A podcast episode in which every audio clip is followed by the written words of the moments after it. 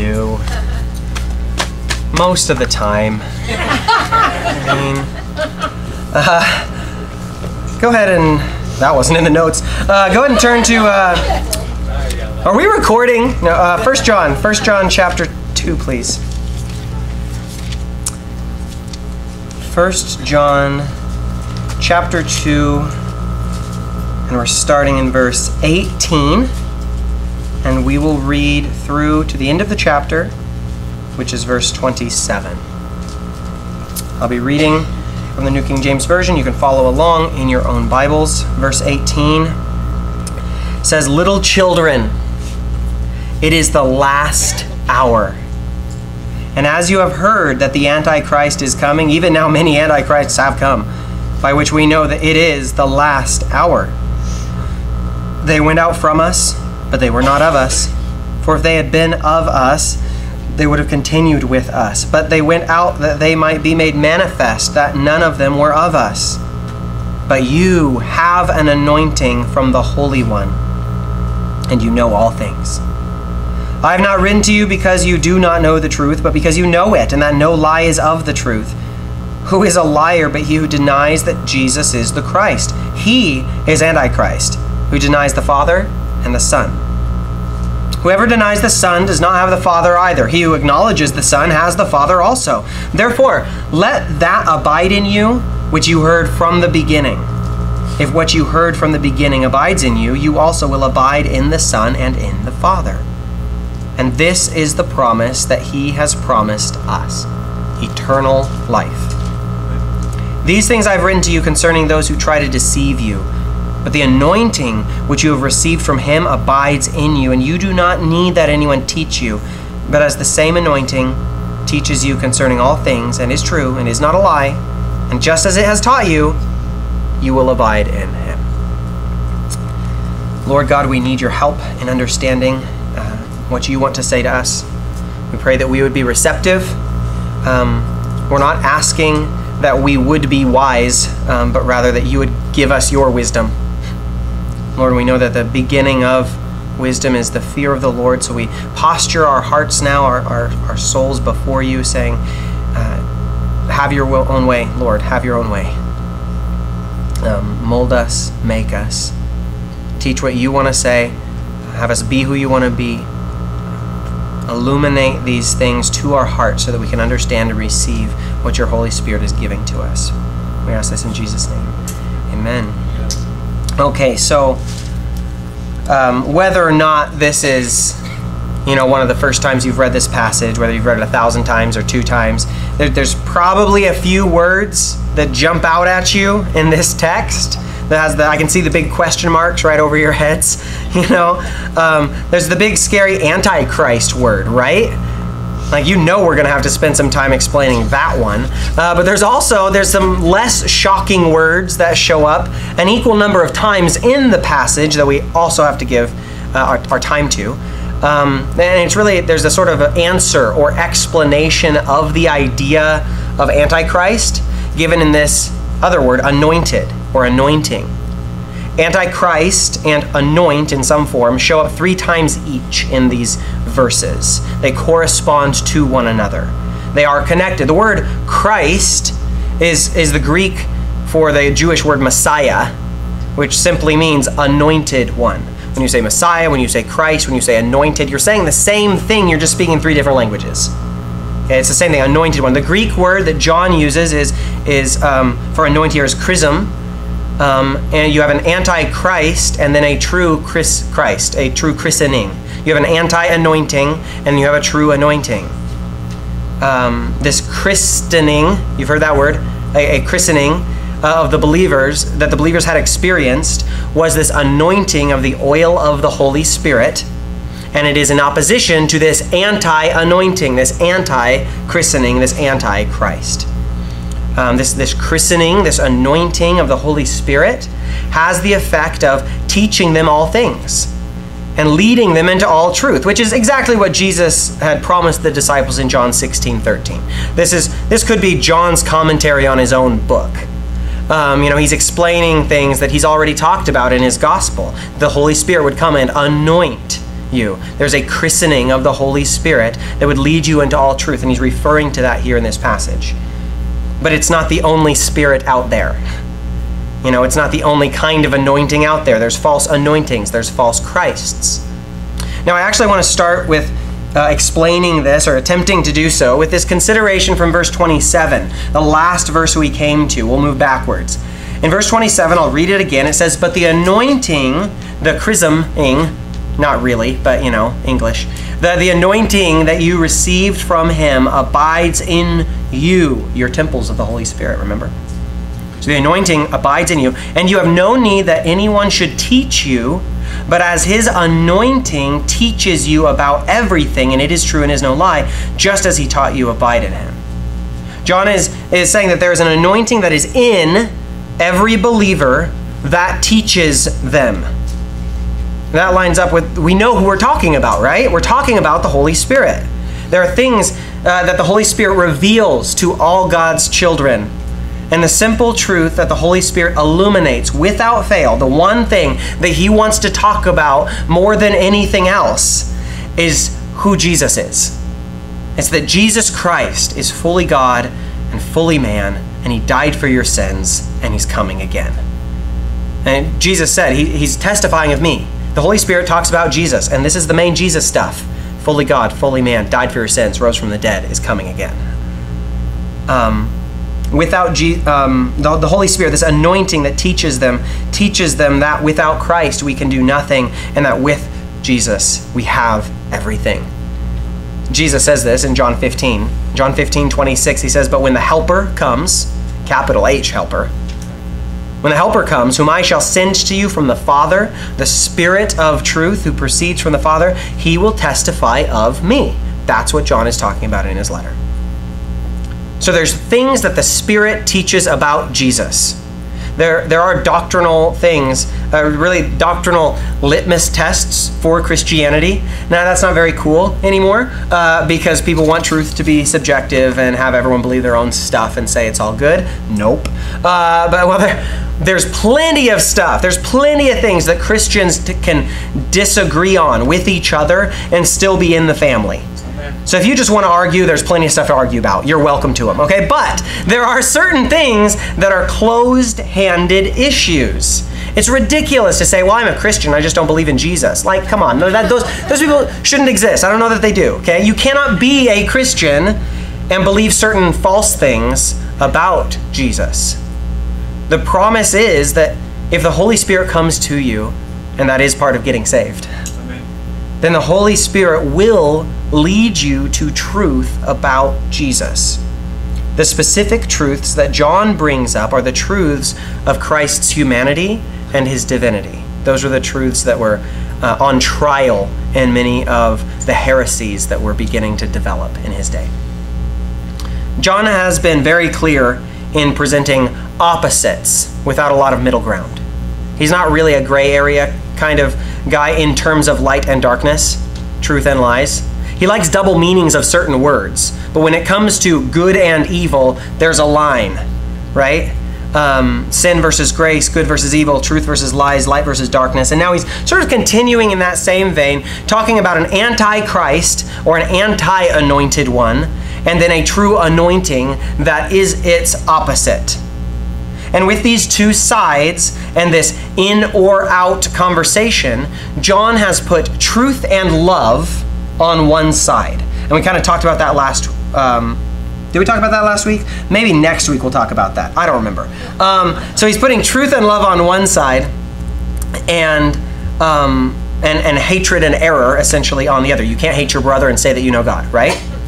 Um, now he's saying you can't believe these things about Jesus and then say that you worship him. You can't do it. It's just you you made you made a god in your own image. You've made an idol, but it's not Jesus.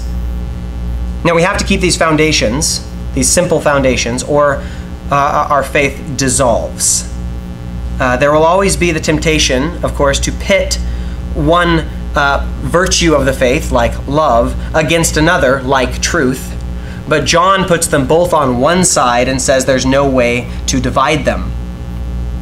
Um, the idea of having uh, truth and love somehow opposed to each other would be a foreign idea, of course, to Jesus and the apostles. In the first part of chapter two, John said that if you if you know God but hate your brother, you're a liar. And now he's talking about another kind of liars, these antichrists.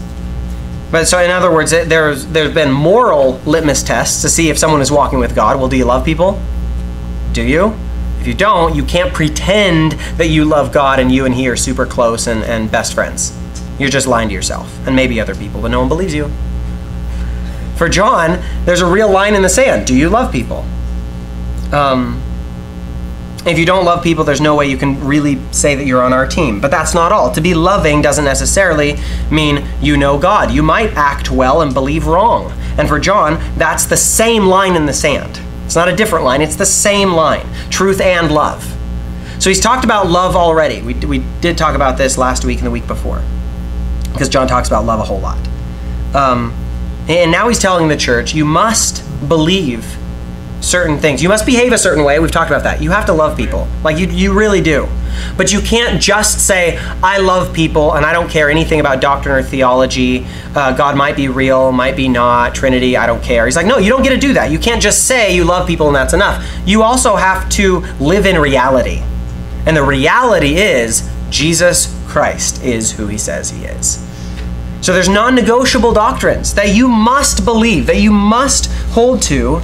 And for someone to deny these doctrines, it, for John, is just like them hating their brother, which is essentially murder, according to the Gospels.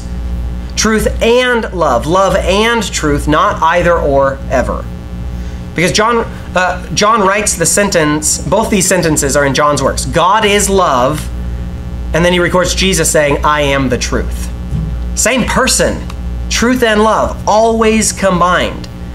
And what we'll end up with as we look at the litmus test for true Christianity is a line between true believers, who John says he's writing to. He's confident in their salvation. And then he also writes about false believers, those who looked like they were believers for a while, and they went out from us, and they're not of us. There's such a thing as false converts, and John writes about them. And there's such a thing as false doctrine, and those who go out believe them.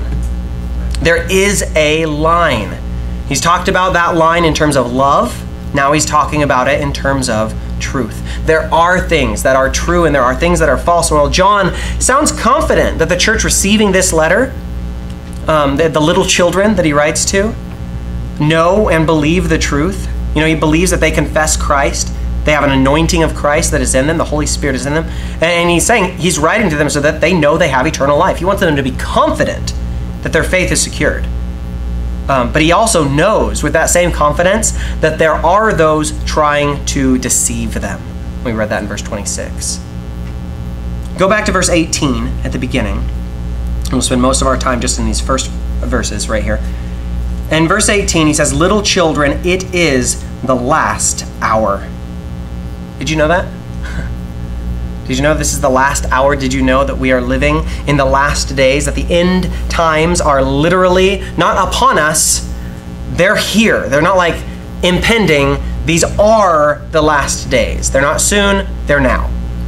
Now, this has been a Christian truth uh, that has been held up since the church's inception, which of course makes for some uh, this conversation about the last days and the end times seem to some less urgent and important. That is not the right attitude to have.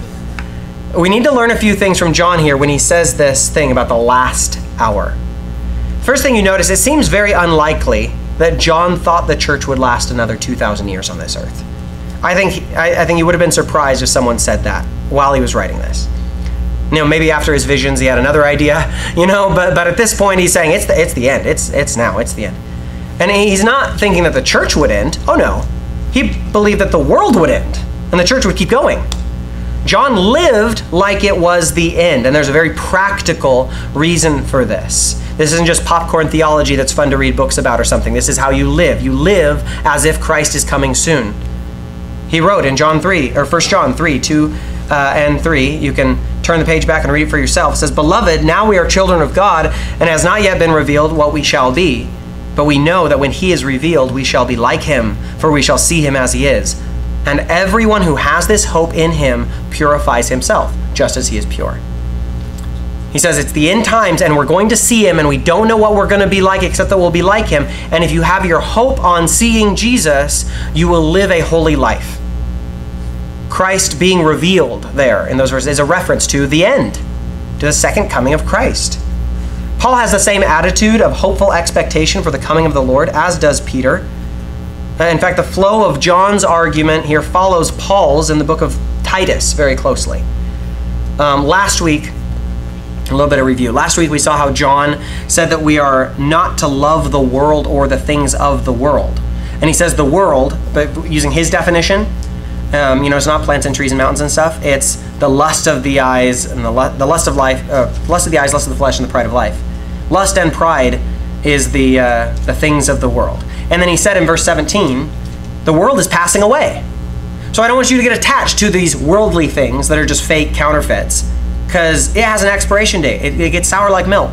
Okay? L- set your hopes on something more substantial. And so now he's saying in very classic prophetic tones, the end is near. It is the last hour.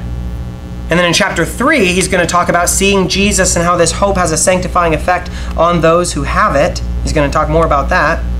So there's this sequence. Can you see he talks about the world? Don't get attached. It doesn't last. Lust doesn't last. It comes to an end. So look to Jesus.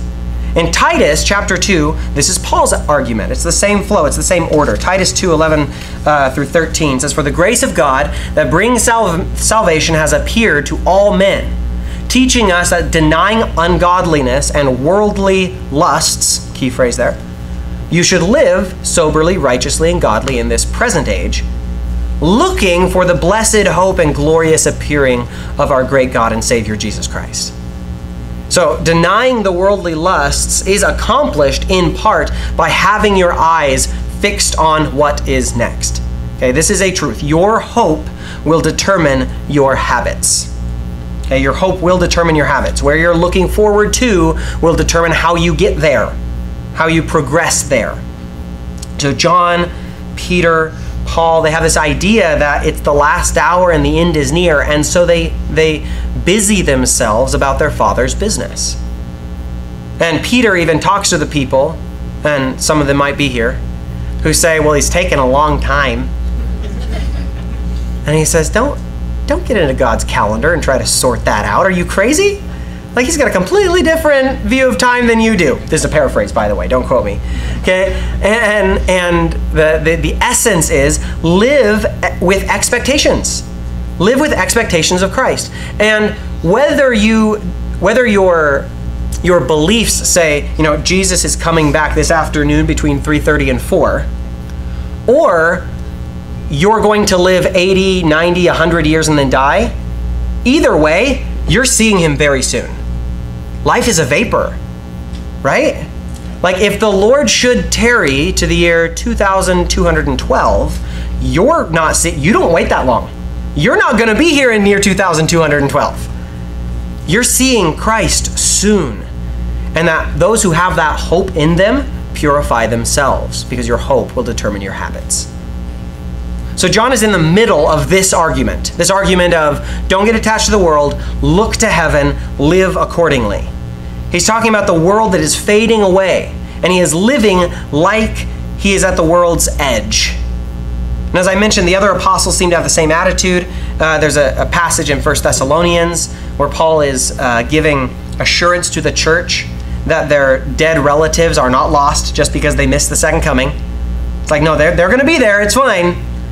Um, he says there's a resurrection of the dead that will happen, and that the living will participate in this resurrection as well. And one of the interesting things about the way Paul talks about that and talking about that final resurrection, the end, right, is he includes himself in the church and the church that he's writing to in those who are alive and remain.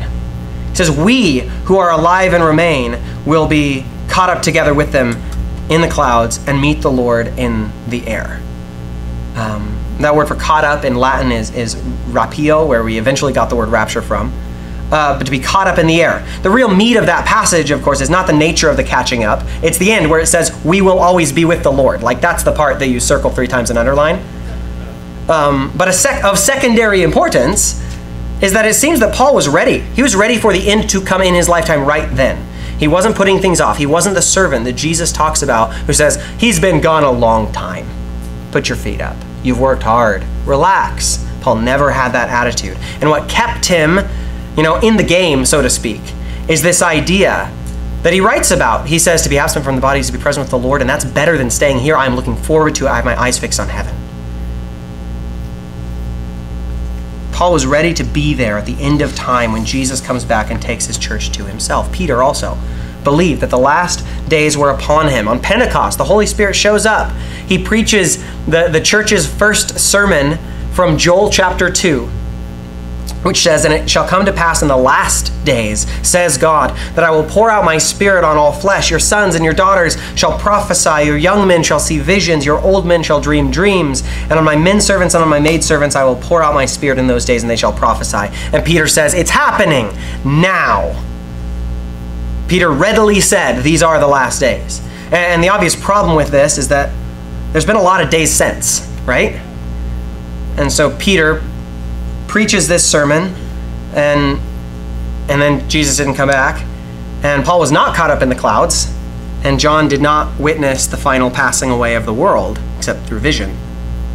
And if this makes you scratch your head, you're not alone. People were already taking issue with this kind of language in the days of the apostles, and Peter writes about it. Peter addresses the question, what's taking God so long? And his answer is, well, God is busy having mercy on people. You're going to stop him? Here's what he writes 2 Peter 3 8 says, But beloved, do not forget that one thing, this one thing, that with the Lord one day is as a thousand years, and a thousand years as one day. The Lord is not slack concerning his promise, as some count slackness. I like that. As some count slackness, it's like, are you calling God lazy? Do you want to be that guy? As some count slackness, he's like looking at certain people, you know. But is long suffering towards us, not willing that any should perish, but that all should come to repentance. And then he goes on to, to say how the, the end will come and the earth will burn. And he concludes that this knowledge ought to lead us to holy living, just like John argues in 1 John 3 2, just like Paul writes to Titus. So, what we see with Peter is this perspective, his perspective, excuse me, is broad. He says the Lord is coming and coming quickly, but I don't know when. And the church has read the words of Revelation 22, verse 20, the last words of the Bible, with faith and hope. Surely I am coming quickly. Amen. Even so, come, Lord Jesus. But Peter is not under the impression that God is held to Peter's idea of uh, his timetable. And I would argue that the other apostles probably share this healthy perspective of having a hands off approach as far as, you know, marking God's calendar of uh, making his appointments for him. These are the last days. You're part of his welcoming committee, not so much his planning committee. Now, so far, there's been a lot of last days. But after 10,000 years bright shining as the sun, as the song goes, we will look back from a heavenly perspective with perfect 2020 hindsight and see that the church age, all 2,000 plus years of it, were over like that. When you gain this heavenly perspective, the size of things changes. Man becomes small, God becomes big, a lifetime is short, and like Paul said about all his terrible persecutions that sound to us like a pretty big deal, these are light and momentary afflictions can't even mention them in the same breath with the glory that's coming. This gift of perspective is what Moses prays in today's psalm, Psalm 90. Verse 12 Teach us to number our days that we may gain a heart of wisdom. Live like your days are numbered, because they are. So John writes to the little children It's the last hour. John says, This is the last hour, and we agree with him. We recognize that by holding to this perspective that Christ is coming quickly, and that we ought to be ready for him at any time. Like the parable of the ten virgins who had their oil for their lamps, their anointing for their lamps, we keep ourselves holy, we purify ourselves, and we busy ourselves about the Father's business.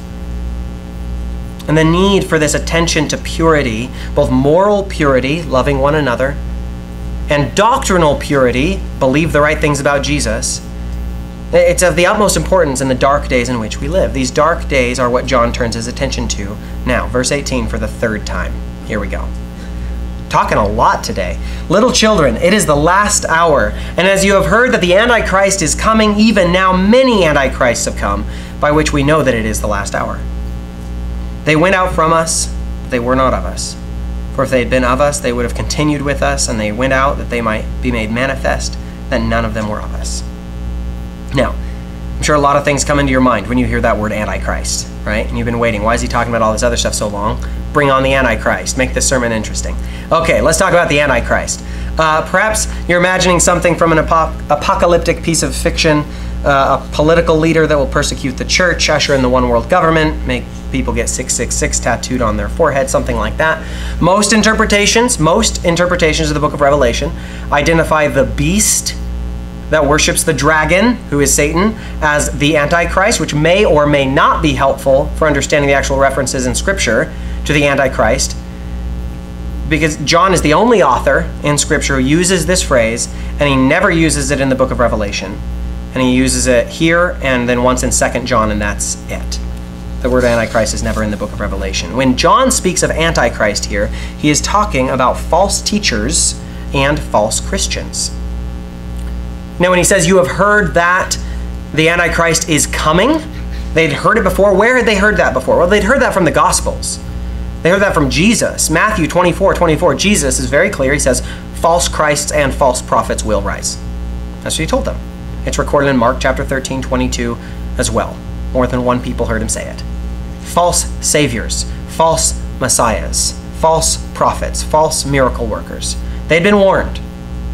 Paul also warned against uh, someone called the lawless one as well in 2 Thessalonians 2. He says, Let no one deceive you by any means, for that day will not come unless the falling away comes first, and the man of sin is revealed, the son of perdition, who opposes and exalts himself above all that is called God or that is worshipped so that he sits as God in the temple of God, showing himself that he is God. And now this parallels with some of John's visions in Revelation very well, referring to the, the beast. So you can easily see why people have called this person the Antichrist, and that could be who John is mentioning when he says you've heard that the Antichrist is coming.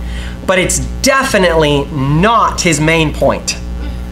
He is definitely not just talking about a, an antichrist figure that's going to come and be Nero or the Pope or something or whoever the church has, has made up about this guy. In fact, if you're reading the ESV or some of the more modern translations, you'll notice that it doesn't talk about the Antichrist, it just talks about Antichrist with a lowercase a.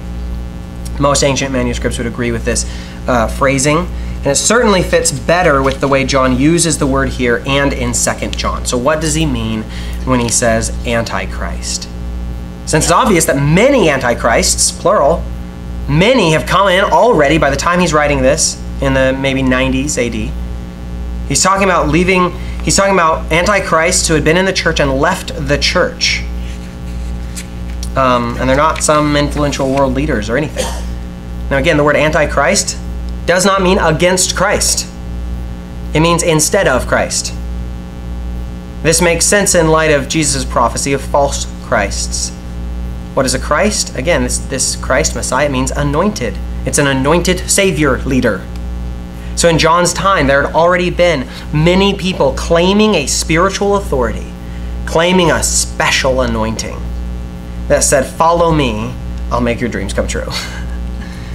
the early church was plagued with this kind of thing. And it still happens. Someone comes up by saying that they have a special anointing, a special authority, and try to gather people to themselves. And it sounds like such a harsh insult, but John calls these false teachers antichrists. That's what they are. Do you hope in that man or Jesus Christ? If your hope is in him instead of Christ, he's antichrist. Though it might seem rude to tell him to his face. But John gives a clear, concise definition of what an antichrist would teach. Look at verse 22. Who is the liar but he who denies that Jesus is the Christ? This is the Antichrist, he who denies the Father and the Son. And then he gives another detail in 1 John 4, chapter 3. We'll get to that in, in good time. But in chapter 4, verse 3, says, And every spirit that does not confess that Jesus Christ has come in the flesh is not of God. And this is the spirit of Antichrist, which you have heard was coming and is now already in the world. Uh, he's going to double down on this point, giving the same definition in 2 John. 2 John, verse 7 For many deceivers have gone out into the world who do not confess Jesus Christ as coming in the flesh. This is a deceiver and an antichrist. So, in this context, you see that the anti Christian message, the doctrine that was that was trying to replace the truth was the doctrine that denied either the humanity or the divinity of Christ. And that has always been at the basis of every heresy and cult that has come out of Christianity, is those two truths. Every single one. In, in this context, you see that the anti Christian message, this, this denial of either the humanity or the divinity of Christ, was, was pairing off you know, people from the church. They had church, and then someone's like, well, yeah, we want to worship Jesus, but because he's a good man and he's our good example, and, you know, we're, we're fans. And he's like, get out or repent. Um, there was uh, there were those who denied that Jesus was um, that, that Jesus was the Christ. There was those who denied that he was the Son of the Father.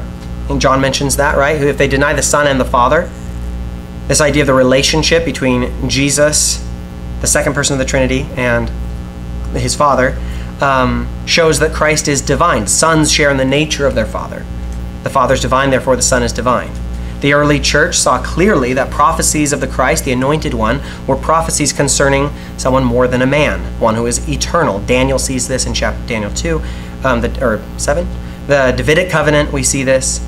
So there were those who wanted to see Jesus as a man, even as a good one, uh, but perhaps they would see his message as purely, you know, humanistic um, denying the father and the son relationship, denying that he was a God man or anything like that. And they would remove every hint of religion or theology from their brand of false Christianity and just make it a philosophy, which Paul preaches about pretty loudly. Right? But there were also those who fell off the other side. They'd fall off the other side, those who denied that Christ had come in the flesh. That's what John preaches against in chapter 4 and then again in 2 John. This was not a denial that Jesus existed or that he came at all. It was weirder than that. There were those who acknowledged the supernatural nature of Jesus of Nazareth, but they couldn't imagine the scandal of the incarnation. If Jesus was God, then there is no possible way that he ever had to clean his fingernails. Right? If Jesus is truly God, then he couldn't be in a human body because I live in one of those and it's gross sometimes. Right? So they draw that line. They couldn't there's no possible way he could have taken on flesh, as the Gospels say that he did. This philosophy was sort of an anti materialism. The spirit is good, but the flesh is evil. Spiritual things are holy, physical things are unholy. There's all sorts of cults surrounded around this idea. This is extremely unchristian. Christianity is an incarnational doctrine. It has always taught that the body does matter, the physical is important. And we get that truth from the fact that God became a man, a real, live, physical person, and is coming again as glorified man. If you deny this, you are Antichrist. The Antichrists that John condemns were those who said either Jesus is not the Son of God, but he's really, really cool. And he's like, that's Antichrist. Or they're like, Jesus is the divine, ultimate, super idea, and but he, he never left footprints when he walked. You're Antichrist. By saying Jesus was a spiritual being and he wasn't real, uh, you know, because reality as we experience it is defiled and unholy and bad. There's just no way heaven and earth could overlap in a meaningful way. John says, wrong, Antichrist. Antichrist for John was a message, or the people delivering the message were Antichrists. Antichrist for John was a message that denied the true nature of Christ. And this was not a hypothetical idea for him. This wasn't a research paper for John. Churches at his time had split over these doctrines. Cults had started because of these doctrines. People had left the church because they wouldn't let go of these false ideas. Verse 19 says, They went out from us, but they were not of us. For if they'd been of us, they would have continued with us. But they went out that it might become plain that they are they all are not of us. Now what what John is talking about here is not backsliding Christians. Um, he's not talking about Christians that made a mistake and then got their name blotted out of the book of life. He's talking about avowed heretics. Don't use that word too much, by the way. Save it for special occasions. This passage has always been an important ingredient in the conversation about a person's eternal security. You know, can I lose my salvation? This is not a question that comes from reading the scripture and seeing a bunch of people get saved and then sent to hell. You won't read that Bible story. But it does come from experience, right? A shared experience. We know people. Man, it looked like they were walking with the Lord. Really did. We know people who if we had if we had to call it, they, they were in. They're pretty good Christians. And then they weren't. For whatever reason, something happened, and then they weren't. They walked away. And so this raises questions. Did they lose their salvation? What what happened? and theologians and just Christians will go back and forth on this. And there's there's one of the things that we can actually disagree on in the church and not call each other heretics. Okay, so use that one for special occasions. Uh, the first thing you have to acknowledge in that discussion is that you don't get to have the answer. Uh, in other words, you don't get to say who's in or out. That's really not up to you. Praise the Lord, right? Should we sing again? Because that's enough right there. That, like, you don't get to say that you don't know the condition of someone's soul, especially in the moment of death. You don't know. In general, I subscribe to the, um, the Latin phrase for this doctrine is the rubber band theory. Um, it's the rubber band uh, theory of backsliding Christians. You know, if they're if they're pulling away from from Christ, He's going to snap them back. But the further they go, the more it's going to hurt. They might not survive it. You know, but He's going to get them. He's going to He's going to pull them back. Uh, it's the rubber band theory. Um, Jesus makes it very clear that believer of believers that no one can take them from my Father's hand. I don't think I'm strong enough to take myself out of the Father's hand. We also know that John is writing this letter in part to give believer, believers confidence that their salvation is secure. 1 John 5:13 he says, "These things I have written to you who believe in the name of the Son of God that you may know that you have eternal life." You don't have to guess. You can know you have eternal life. But what about those guys we know? What about those who leave, who walk away? Well, in John's example of these antichrists, he says they were not of us. He says that to continue in the truth is essentially the best evidence for salvation. That apostasy, which is just the fancy word for leaving the church in favor of bad doctrine, you decided to believe something dumb instead of the truth. Okay, that's apostasy. That's the clearest evidence of an unregenerate, unsaved soul. Now, again, we don't get the final word. There are saints of God who have seem to have left and come back. Jesus, when he talks about the, the blasphemy of the Holy Spirit, which of course is a conversation for a completely different sermon, he says, Anyone who speaks a word against the Son of Man, it will be forgiven him. And you're like, That? Really? God has mercy on people that you don't think he should, that you don't think he would. And the best thing to do when wondering about the state of a soul is to put all your hopes in the eternal mercies of God. But the point of what John is saying here is not to consider those who leave the church as Christians who decided not to be, who deconverted, but rather as people who were never actually Christians to begin with. That's what he's writing about the people that he knows. Says they were not of us, which means they still need to encounter the life changing truths of Jesus. And as I pointed out at the beginning, there's a line. You know, there are, there are things that a Christian, one who has the anointing of the Holy Spirit on them and in them, there's things that a Christian will believe and know to be true. In order to be a Christian, they have to believe and know these things. You will not find a Christian with the Spirit of God in them who denies Christ. Paul writes to the Corinthians about this. 1 Corinthians 12:3 he says, "Therefore I make known to you that no one speaking by the Spirit of God calls Jesus accursed." And you're like, "Duh." No one can say that Jesus is Lord except by the Holy Spirit. When John says in verse 20, But you have been anointed by the Holy One, and you all have knowledge. He's talking about the doctrinal truths about who Jesus is. That's the knowledge that the Holy One has anointed you with. Verse 21, when he says, I write to you not because you do not know the truth, but because you do know it. He's assuming that these children, in order to become children of God, in order to be in the church, that they had the knowledge of these Jesus truths, the essentials. You don't get in without Jesus. You know that. You don't get to invent who Jesus is once you're in. It's got to be the real one. It's got to be fully God, fully man, Son of the Father, who died for our sins, rose from the dead, and is coming back soon. That Jesus. That's, that's who the Holy Spirit talks about, is that Jesus. In verse 23, when John writes, No one has denied the Son, no one who has denied the Son has the Father. Whoever confesses the Son has the Father also. He's just quoting his other book. He's just quoting Jesus from the Gospel in John 12, 44. Jesus says, He who believes in me believes not in me, but in him who sent me. In John 13, verse 20, he who receives me receives him who sent me. So John is saying the people who deny Christ don't say that they know God. They don't. They're outside, they're not of us. They don't have God because the only access to him is through his son Christ, his son Jesus Christ. The people thinking they're getting to God without going through Jesus are wrong. They're deceived or they're deceiving. He calls them liars here because he's talking about the people teaching the bad doctrine. They are quite literally anti Christ because they offer a spirituality or a theology that is without Jesus. That's Antichrist.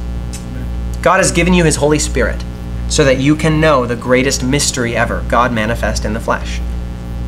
Now let's be reminded of why John is writing this stuff. He's writing that your joy may be full. We read that in chapter 1, right? I don't know about you, but being recentered on Jesus, the God who is man, who died for my sins, who rose from the dead, and is coming again, that's got to be where the joy is. That's why he's writing this.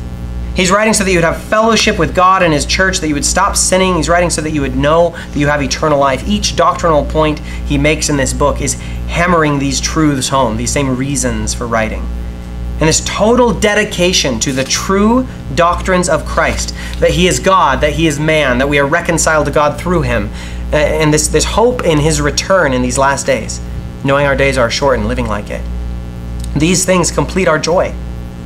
Knowing Jesus is joyful. Looking forward to meeting him face to face is joyful. Knowing Jesus is having fellowship with the Father.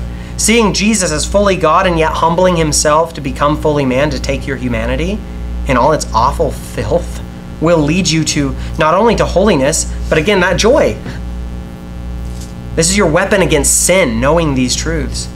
Knowing that the truth of Jesus sets you free will give you the confidence that belongs to you you will know that you have eternal life, that he who the Son sets free is free indeed.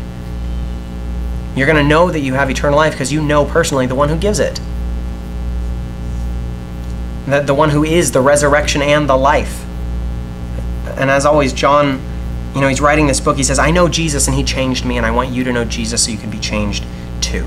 So he's warning them against false teachers and refocusing them on the truth that the Holy Spirit leads us to which is Jesus Christ simply. Let's pray. Lord God, we love you. We, we love you. We want to have our eyes fixed on you. We want to be walking with you in truth and in love, both simultaneously. Protect us from believing things that aren't of you. Protect us from hoping in things that do not fulfill, from worldly things that are passing away. God, let all our affection, all our, our heart's attachment be to you. And as you guard us from error, Lord, um, guard us from bad doctrine, also guard us from bad behavior so that we can walk in love towards one another, clinging to the truths of the gospel of who Christ is. Let us never move beyond the wonder of the incarnation. Let us recognize false Christ, even false idols in our own hearts that we would set up. Lord, we love you. We want more of you. We thank you that there's more of you to be had. In Jesus' name, amen.